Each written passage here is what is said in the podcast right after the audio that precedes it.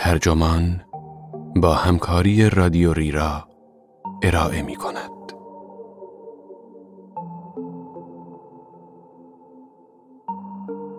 چطور بدبین باشیم و امیدوار؟ این عنوان یادداشتی است به قلم مارا فان در لوخت که در 26 آوریل 2022 در ایان منتشر شده و ترجمان آن را در 24 رومین فصل نامه خود در 4 آبان 1401 با ترجمه محمد ابراهیم باست منتشر کرده است. من نازنین شکرابی هستم. در قرون هفدهم و هجدهم گروهی از فیلسوفان غربی درگیر مجادلاتی درباره مسئله تاریخی شر شدند.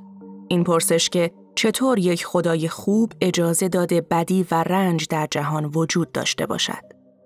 فیلسوفانی مثل پیر بل، نیکولا مالبرانش و لایبنیتز و بعدها ستونهایی چون ولتر، دیوید هیوم و ایمانوئل کانت به شدت با هم اختلاف نظر پیدا کردند.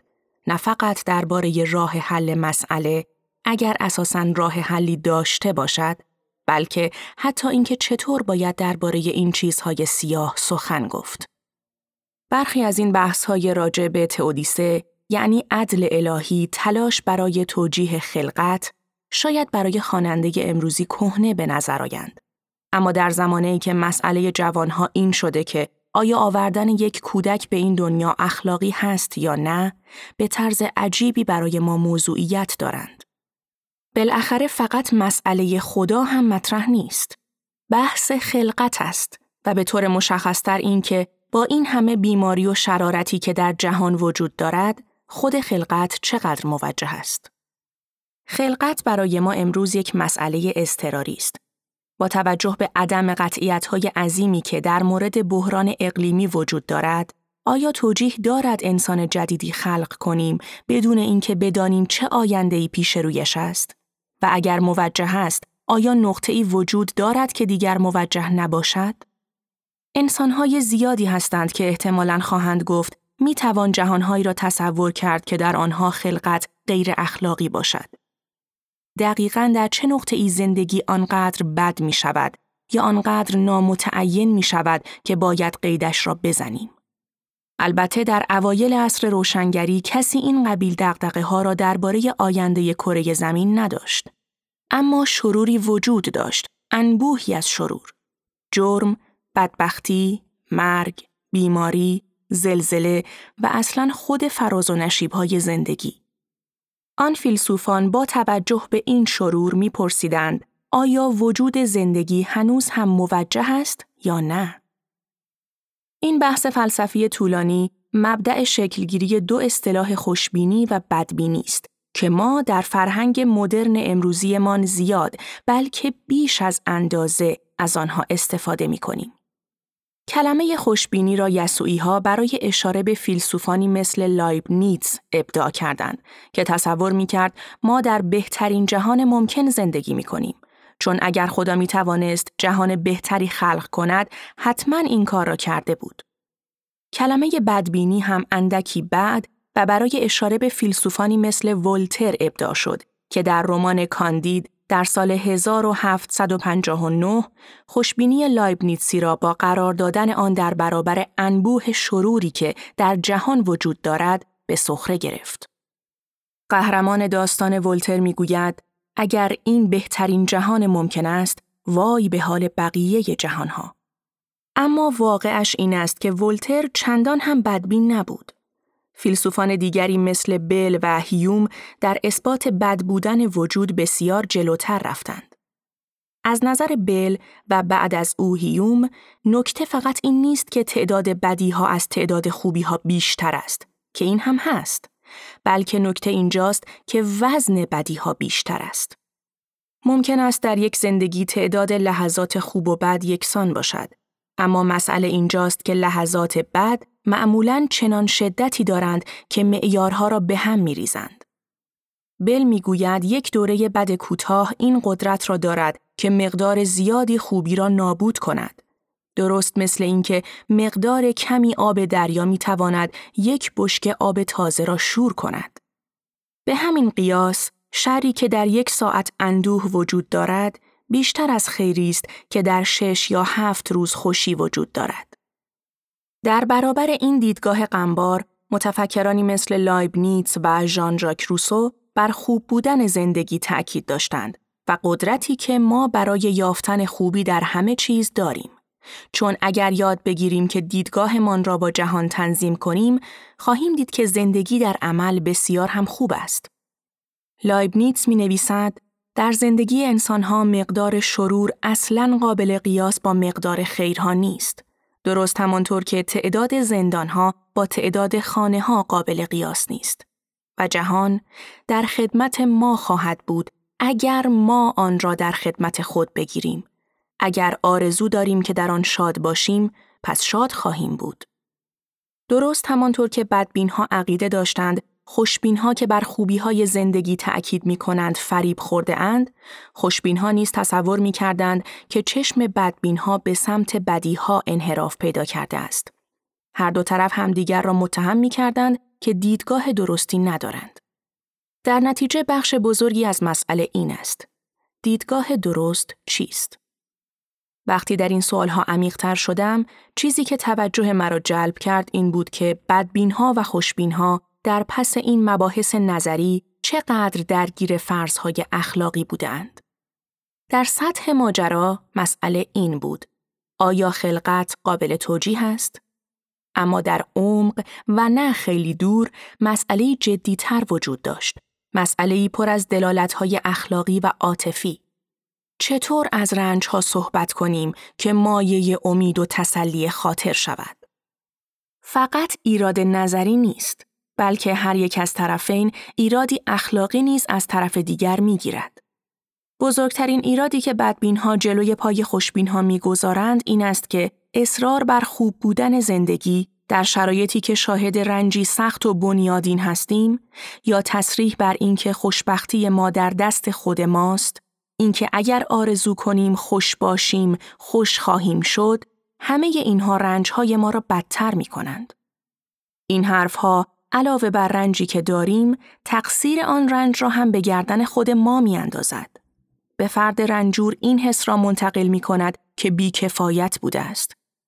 اگر زندگی اینقدر خوب است، پس گرفتاری فرد رنجور باید ناشی از دیدگاه نادرست خودش باشد و این دقیقا چیزی است که خوشبین ها معمولا می‌گویند. بدبین ها می‌گویند به همین دلیل است که خوشبینی فلسفه‌ای بیرحمانه است. اگر همندک امیدی به بار بیاورد، در وقت تسلی بخشی ناکام میماند. اما خوشبین ها نیز به همین اندازه دقدق مند هستند. ایراد آنها به بدبین ها این است که اگر ما بر شدت و حضور همه جایی و ناگزیر رنج اصرار کنیم، اگر رنج را با همه عمق و غمانگیزیش توصیف کنیم که بدبین ها می‌خواهند همین کار را هم بکنند، این می شود رنجی بر رنج دیگر افزودن. و این است که رنج را بدتر می کند چون به قول لایبنیتس با توجه دادن افراد به چیزی که نباید بدان توجه کنند شرور مضاعف می شود. خوشبین ها می گویند بدبینی خودش ضد تسلی بخشی است اما از این هم بیشتر ضد امیدواری است. بنابراین مسئله این فیلسوفان فقط نظری و راجع به این نیست که زندگی در کل خوب است یا بد. بلکه مسئله انزمامی هم در کار است. روی در روی کسی که گرفتار رنج است، فلسفه چه چیزی برای عرضه دارد؟ فلسفه برای امید دادن و تسلی بخشیدن به افراد چه آورده ای دارد؟ هر دوی این جریانهای فکری یک هدف دارند، اما مسیرهای متفاوتی را برای رسیدن به آن پیشنهاد می کنند. بدبین ها سعی می کنند تسلای خاطر فراهم بیاورند. با تأکید بر ضعف ما با پذیرفتن اینکه هر قدر هم سخت تلاش کنیم باز هم ممکن است به شادمانی نرسیم بدون اینکه خطایی از خودمان سر زده باشد در این اسنا خوشبین ها می‌خواهند از امید رونمایی کنند با تأکید بر توانایی های ما با اصرار بر اینکه هر قدر هم که اوضاع غمبار و سیاهی داشته باشیم همیشه می توانیم دیدگاه و مسیرمان را عوض کنیم همیشه می توانیم اهداف بهتری در سر بپروریم. البته اصولا دلیلی وجود ندارد که نتوانیم این دو مسیر را با هم ترکیب کنیم. هر کدامشان مکمل آن یکی باشد، پاد زهری باشد برای زهر آن یکی در وقتی که به تنهایی مصرف می شود. اما این واقعیت هم وجود دارد که خوشبین ها و بدبین های اولیه خودشان را در تقابل با هم می دیدند و ما هم در عمل همینطور هستیم. ما هنوز هم معمولا یک منطق صفر و یک داریم. انگار در زندگی باید بین خوشبینی و بدبینی دست به انتخابی قاطع زد یا به تعبیر نوام چامسکی بین خوشبینی یا نومیدی دو انتخاب داریم. می توانیم بدبین باشیم، تسلیم شویم و کمک کنیم اطمینان حاصل شود که بدترین وضع رخ می دهد. یا می توانیم خوشبین باشیم، به فرصتهایی که مسلما وجود دارند بچسبیم و شاید کمک کنیم که جهان جای بهتری بشود. چندان هم انتخابی در کار نیست. آخرین مثال خودش زمختی و یک جانبگی کاربرد این دو اصطلاح نزد ما را نشان می دهد. خوشبینی معمولاً بار مثبت دارد و بدبینی بار منفی. وقتی به کسی می‌گوییم خوشبین معمولاً تمجید به حساب می آید. به همین دلیل است که سیاستمداران به طور ویژه علاقمندند اصرار کنند که خوشبین هستند یا حتی از خوشبینی به مسابه وظیفه حرف می‌زنند. برعکس، اینکه به کسی بگویید بدبین معمولاً ریشخند کردن و تهمت زدن و ضایع کردن او به حساب می آید. به تعبیری که در عنوان یکی از کتابهای جدید آمده، بدبینی مال بازنده هاست. اما آیا انتخابهای ما همینقدر دو قطبی هستند؟ اگر تاریکی هایی در جاده بدبینی هست، خطراتی هم در جاده مقابل وجود دارد و بدبین های قدیمی تر یک سره راجع به همین خطرات به ما هشدار می‌دادند که اگر بیش از حد بر قدرتی که روی ذهن، زندگی و سرنوشتمان داریم تأکید کنیم، به سادگی به جاده بیرحمی خواهیم افتاد. برای دیدن مثالهایی از اینکه خوشبینی در سیاه ترین شکلش چه از آب در میآید، لازم نیست خیلی دور برویم. وقتی در سال 2008 برجی در لندن به نام هیگیت استیت به سرمایه گذاران خارجی فروخته شد، ساکنان آن ابتدا از خانه هایشان بیرون رانده شدند. سپس شورای محلی دوره های تمرکز حواس برای آنان برگزار کرد تا با استرابشان مقابله کنند، طوری که خودشان مسئول بدبختی هایشان قلمداد شدند. اگر ما واقعا بر حالات روانی خودمان تسلط داشته باشیم، دیگر چه دلیلی دارد که خواهان عدالت اجتماعی باشیم؟ این روی سیاه آن روایت رایجی است که می‌گوید شما مسئول خوشبختی خودتان هستید و با وحشت آفرینی ماهرانه رژیم رسانه های اجتماعی تقویت می شود که ما را وادار می کند موفقیت و شادی خود را به جهان اطلاع رسانی کنیم. در این گونه موارد است که نیروی تسلی بخش بدبینی خودش را آشکار می کند. مشکلی ندارد که مشکل داشته باشی. گاهی ناکام می شویم. گاهی به دیوارهای بلند ناتوانی های خودمان یا به مرزهای جهان برخورد می کنیم. و اینکه به یاد آوریم رنج ما، شکنندگی ما تقصیر خودمان نیست، مایه تسلی خواهد بود. اینکه به زعم خودمان رنج می کشیم. اینکه غم خوردن برای آنچه از دست می دهیم یا از دست خواهیم داد یا از دست داده ایم می تواند درست باشد. خیلی سریع بدبینی را با انفعال و تقدیر باوری یا نومیدی یکی می گیریم و بر همین مبنا آن را رد می کنیم برای اینکه خواهان فلسفه ای نیستیم که به ما بگوید تسلیم شو. اما آیا بدبینی واقعا چنین معنایی دارد؟ جاشوا داینستگ در کتاب بدبینی، فلسفه، اخلاق، روحیه در سال 2006 بیان می کند که بدبینی می تواند نه تنها به انفعال نینجامد بلکه کاملا برعکس می تواند ارتباطی تنگاتنگ با کنشگری اخلاقی و سیاسی داشته باشد چنان که در مورد آلبر کامو می بینیم. کسی که شجاعت و کنشگری او در جنگ جهانی دوم آغشته به دیدگاه های بدبینانه اش بود. حتی تاریکندیشترین بدبین ها نیز هرگز نگفتند که زندگی فقط بدتر می شود یا هرگز بهتر نمی شود. این تصویری کاریکاتوری از بدبینی است که عجولانه کشیده می شود تا فقط ردش کند. آرتور شوپنهاور که بین بدبین ها از همه تلختر بود چنین چیزی را نمیپذیرفت. برعکس حرفش این بود که دقیقا چون نمی توانیم جریان امور را تحت کنترل داشته باشیم هرگز نمی‌دانیم آینده چه در دل خود دارد. زندگی ممکن است بدتر یا بهتر شود. به تعبیر داینستگ بدبین هیچ توقعی ندارد. شاید این حرف خیلی امیدبخش نباشد اما به هر حال یک جور امید در آن هست. و همچنین است نور ضعیفی که در میان سیاه ترین صفحات آثار این نویسندگان می‌توان یافت. این شهود سریع و بیقرار که در این چشمانداز ظلمانی می‌توان چیزی گرد آورد. این که چشمان ما ممکن است به چیزی باز شود که پیشتر باز نشده بود. این که ممکن است در تاریکی دیده ور شویم. به همین دلیل است که بدبینی امیدوارانه می‌تواند تناقض نباشد. بلکه نمود قدرتی رام نشده باشد که تنها زمانی مهار می شود که ظلمانی ترین نیروهای زندگی در کیمیای قریب امید به هم آمیخته می شوند. درباره این چیزها در این زمان فکر می کنم. زمانه فرسایش و ویرانی بوم شناختی. زمانه سیلها و آتش سوزیها و سقفهای جدید دمایی که هیچ کس فکرش را هم نمی کرد. زمانه ای که زیر سایه شبه بحران اقلیمی است، بحرانی که به هر سو نگریم هست. و همچنین زمانه نومیدی خاموش یا نه چندان خاموش جوانان. همان انتقاداتی که زمانی علیه بدبینان قدیم مطرح می شد، اکنون از طرف تکنو خوشبین ها و حامیان پیشرفت علیه جوانان نومید به کار می رود. اینان حتی هر گونه در نظر گرفتن احتمال زوال را نیز نشانه ضعف، فقدان تخیل و نقصی اخلاقی و بیش از همه دیدگاهی غلط می دانند. برای همین است که فریاد جوانان را تحت این عنوان که بدبینی، تقدیر باوری و نومیدی صرف است محکوم می کنند.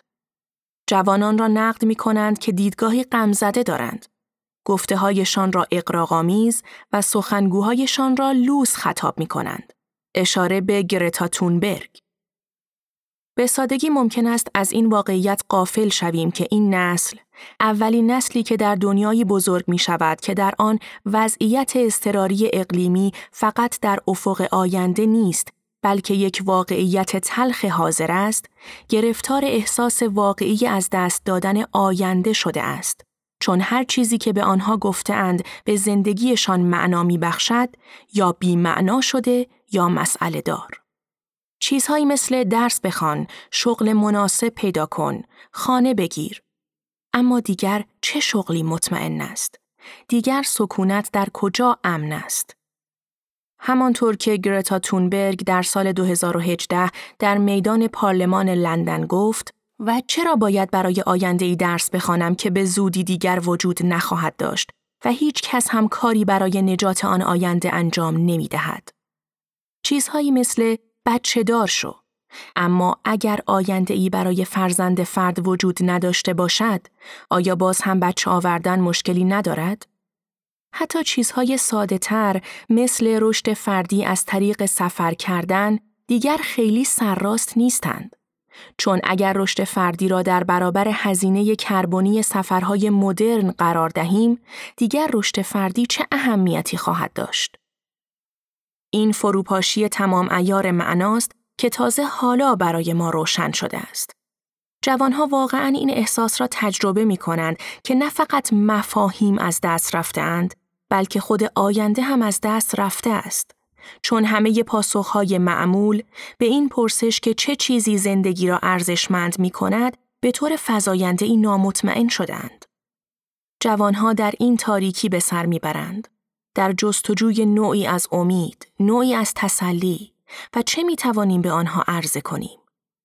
مطمئنا می توانیم به جای دادن پاسخی واقعا ناکافی که ممکن است دروغی آشکار نیز باشد که به ایشان اطمینان دهد همه چیز خوب خواهد شد کار بهتری کنیم زیرا می‌دانیم که احتمال بهتر شدن وجود ندارد. هر گونه سخن خوشبینانه خام دیگر نه فقط بیجا خواهد بود بلکه دروغی است که کسی فریبش را نمی‌خورد. به ویژه جوانان با آن حس اخلاقی تیزشان که پشت پرده وعده ها و تزمین های پوچ سیاستمداران را با خشمی که می‌دانیم موجه است مشاهده می کنند. اگر به آنها بگوییم همه چیز درست می شود، فقط حرف پوچ نزده ایم، بلکه نشان داده ایم که تجربهشان را جدی نمی گیریم و این به قول بدبین ها همان چیزی است که مطمئنا رنج آنان را بیشتر خواهد کرد. اما اگر خوشبینی ناکام میماند، آیا بدبینی بهتر است؟ من می‌گویم بدبینی می تواند ارزشمند باشد، اما جلوتر از این هم می شود رفت؟ آیا بدبینی واقعا می تواند فضیلت باشد؟ بعضی ها شاید خود عبارت فضیلت بدبینی را هم محمل بیابند. برای نمونه می توانیم تعریف هیوم را بپذیریم که می‌گوید نشانه هر فضیلت این است که مفید و پذیرفتنی است یا برای فردی که دارای آن است یا برای دیگران. اما بدبینی مطمئنا نه مفید است و نه پذیرفتنی. مفید نیست با این استدلال که ما را به انفعال می کشاند. نه فقط ما را افسرده می کند بلکه به قول مریلین رابینسون که درباره بدبینی فرهنگی به طور خاص این را گفته است، شور و حال ما نسبت به امکانهای آینده را نیز از بین می‌برد. پذیرفتنی هم نیست، چون رنج ما را تشدید می کند. موجب می شود به جای وجه خوب زندگی روی وجه بد آن تمرکز کنیم. یا خوشبینهایی مثل لایبنیتس و روسو اینطور می‌گویند. در نتیجه جای تعجب ندارد که برخی از مطالعات روی اصفه های اخلاقی نشان دادند که مثبت اندیشی، امیدواری و خوشبینی ویژگی های مشترک آنها بوده است. اما حالا گرتا تونبرگ را در نظر بگیرید. اگر چیزی به نام فضیلت اقلیمی وجود داشته باشد، به نظر می رسد او اصوه آن باشد. در نظر بگیرید چه انتخابهای شخصی سختی انجام داده. چقدر در دیدگاهش قاطع است و با چه شجاعتی رهبران جهان را بازخواست می کند و بیمیلی و ناهمدلی ایشان با این آرمان را به نقد می کشد. اگر این فضیلت نیست، دیگر من نمی‌دانم چیست و در عین حال هیچ گونه مثبت اندیشی یا خوشبینی در تونبرگ وجود ندارد. اگر امیدی هم در کار باشد، امیدی تاریک، غمبار و پر از خشم و اندوه و رنج برای چیزی است که از دست رفته است. اما با اصرار، استواری و قاطعیت نیز همراه شده است. روشن است که دست کم این کنشگر خاص به کوششهایش ادامه خواهد داد حتی اگر محکوم به شکست باشند. این خوشبینی نیست. اگر چیزی باشد، نامش بدبینی امیدوارانه خواهد بود و من معتقدم از هر نظر حق است که بگوییم در زمانه ما این یک فضیلت است. بدبینی امیدوارانه دوگانگی زنگ زده خوشبینی بدبینی را از میان می‌برد. همین نگرش و همین چشمانداز است که در تونبرگ و شخصیت‌های دیگری که به پرسش پول کینگز نورس جواب مثبت داده اند متمثل شده است. آیا می توان آینده را تاریک و در حال تاریک تر شدن دید؟ آیا می شود امید کاذب و خوشبینی دروغین را کنار گذاشت بدون در افتادن به ورطه نومیدی؟ آنچه باید از آن پرهیز کنیم نه بدبینی بلکه نومیدی یا تقدیر باوری یا تسلیم شدن است. حتی لزومی ندارد که از نومیدی هم کاملا پرهیز کنیم. چون آن هم می تواند به ما انرژی بدهد و تشویقمان کند که در جهت تغییر تلاش کنیم. اما باید از آن نوع نومیدی که ما را به فروپاشی میکشاند بپرهیزیم. این چیزها با بدبینی یکی نیستند. بدبینی صرفاً فرض چشماندازی تاریک برای اکنون و نیز آینده است و به معنای از دست دادن شجاعت یا دست برداشتن از کوشش مداوم برای بهتر شدن نیست. برعکس، اینها معمولا همان هدایایی هستند که بدبینی به ما ارزانی می دارد. می توان عمیقا و به تاریک ترین شکل بدبین بود. می توان خیشتن را در چنگال سرد و سخت نومیدی یافت و با این حال این احتمال را که شاید هنوز چیز بهتری در کار باشد و این صرفا می تواند یک احتمال باشد کنار نگذاشت. این از آن جنس امید هاست که قیمتی گذاف برایش پرداخت شده. ساده به چنگ نیامده بلکه نگاهی آمیخته به درد آن را بر روح ما حک کرده است نگاهی که شاید صرفاً تایید همه رنجی است که زندگی می تواند داشته باشد و دارد. اگر چیزی از بدبین ها آموخته باشم همین است. با چشمانی پر از ظلمت هنوز هم این گشودگی تکاندهنده غریب می تواند وجود داشته باشد. همچون دری که در حد شکافی کوچک باز شده تا راه ورود خوبی ها به زندگی باشد. چون هیچ چیز مطمئنی در کار نیست. آینده نیز چنین است و بنابراین همیشه امکان تغییر به سمت بهتر شدن و البته بدتر شدن وجود دارد. این خودش می تواند یک موضع اخلاقی باشد. کسی که از خوبی استقبال می کند وقتی به سویش می آید و در سلوکش بر آن ابرام دارد اما بدی را نیز میپذیرد بدون اینکه توجیهش کند یا بر بار کسانی که در مسیر بدی قرار گرفتهاند بیافزاید. گاهی نمی توانیم جهان را چنان که می خواهیم عوض کنیم و پذیرفتن همین نکته می تواند بزرگترین کاری باشد که می توانیم انجام دهیم و همچنین بزرگترین تسلای خاطرمان اگر همزمان انگیزه خود را برای انجام دادن بهترین ها و سختترین ها از دست ندهیم. همانطور که جاناتان لیر در کتاب امید ریشه‌ای در سال 2006 گفته است، یک پدیده مشترک هنگام نابودی فرهنگی این است که ارزشهای قدیمی معنایشان را از دست می دهند. اگر بناست ارزشهای قدیمی از فروپاشی افق اخلاقی جان سالم به در ببرند، نیازمند معانی جدیدند. مفاهیم جدیدی که حیاتی تازه در آنها بدمند. دشوارترین همه کارها مذاکره کردن درباره این تغییر است. آغاز کردن فضیلت‌های جدید در حال استقرار مادامی که فضیلت‌های قدیمی هنوز در بین ما هستند. و این به عقیده من یکی از راههایی است که بدبینی می‌تواند در آن به ما کمک کند به مسابه یک فضیلت فی نفسه اما همچنین به مسابه راهی برای دادن معنای جدید به فضیلت‌ها فضیلت هایی که به عنوان بخشی از این جهان در حال تغییر دارند تغییر می کنند. با چشمان باز ایستادن در برابر واقعیتی که روبرویمان است شجاعت می خواهد و روی بر نگرداندن از آن شکیبایی و قطعیت نداشتن درباره اینکه آنجا همه چیز به پایان می رسد. این امید است. امید نه به اینکه همه چیز در آخر درست خواهد شد بلکه به اینکه هیچ چیز هرگز واقعا به آخر نمی رسد. به اینکه شکافی در همه چیز است. به قول آن ترانه لئونارد کوئن هم در خوبی و هم در بدی طوری که هیچ وقت هیچ کدام اینها برای همیشه ما را بدرود نخواهند گفت. این همان عقیده تزلزل ناپذیر نیست که می‌گوید همه چیز محکوم به بهتر شدن است.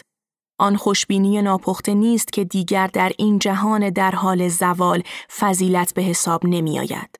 بلکه شاید رزیلت اصلی ما هم عذاب درآید. شاید راحت تر باشد که تلاش من را زیر پرچم موفقیت های تضمین شده ببریم. اما این راحتی فریبی بیش نیست. چون وقتی ممکن است با انفعال یا تقدیر باوری دل سرد شویم، با شکست های پیاپی نیز ممکن است تحلیل برویم. به جای اینها آنچه بدبینی امیدوارانه طلب می کند این است که حتی وقتی اطمینانی در کار نیست دست از تلاش نکشیم. بدون اینکه از تلاشهایمان توقعی داشته باشیم به جز علم به اینکه در مقام فائلان اخلاقی در زمانه تغییر آنچه را وظیفه داشتیم انجام دادیم. شاید این کمترین حد امیدواری باشد. غمبارترین شکل تسلی باشد. اما همچنین شاید همان چیزی باشد که بیشترین کمک را در زمانه پیش رو به ما بکند به مسابه یک ارزش یک آری کاری از سر شور اخلاقی.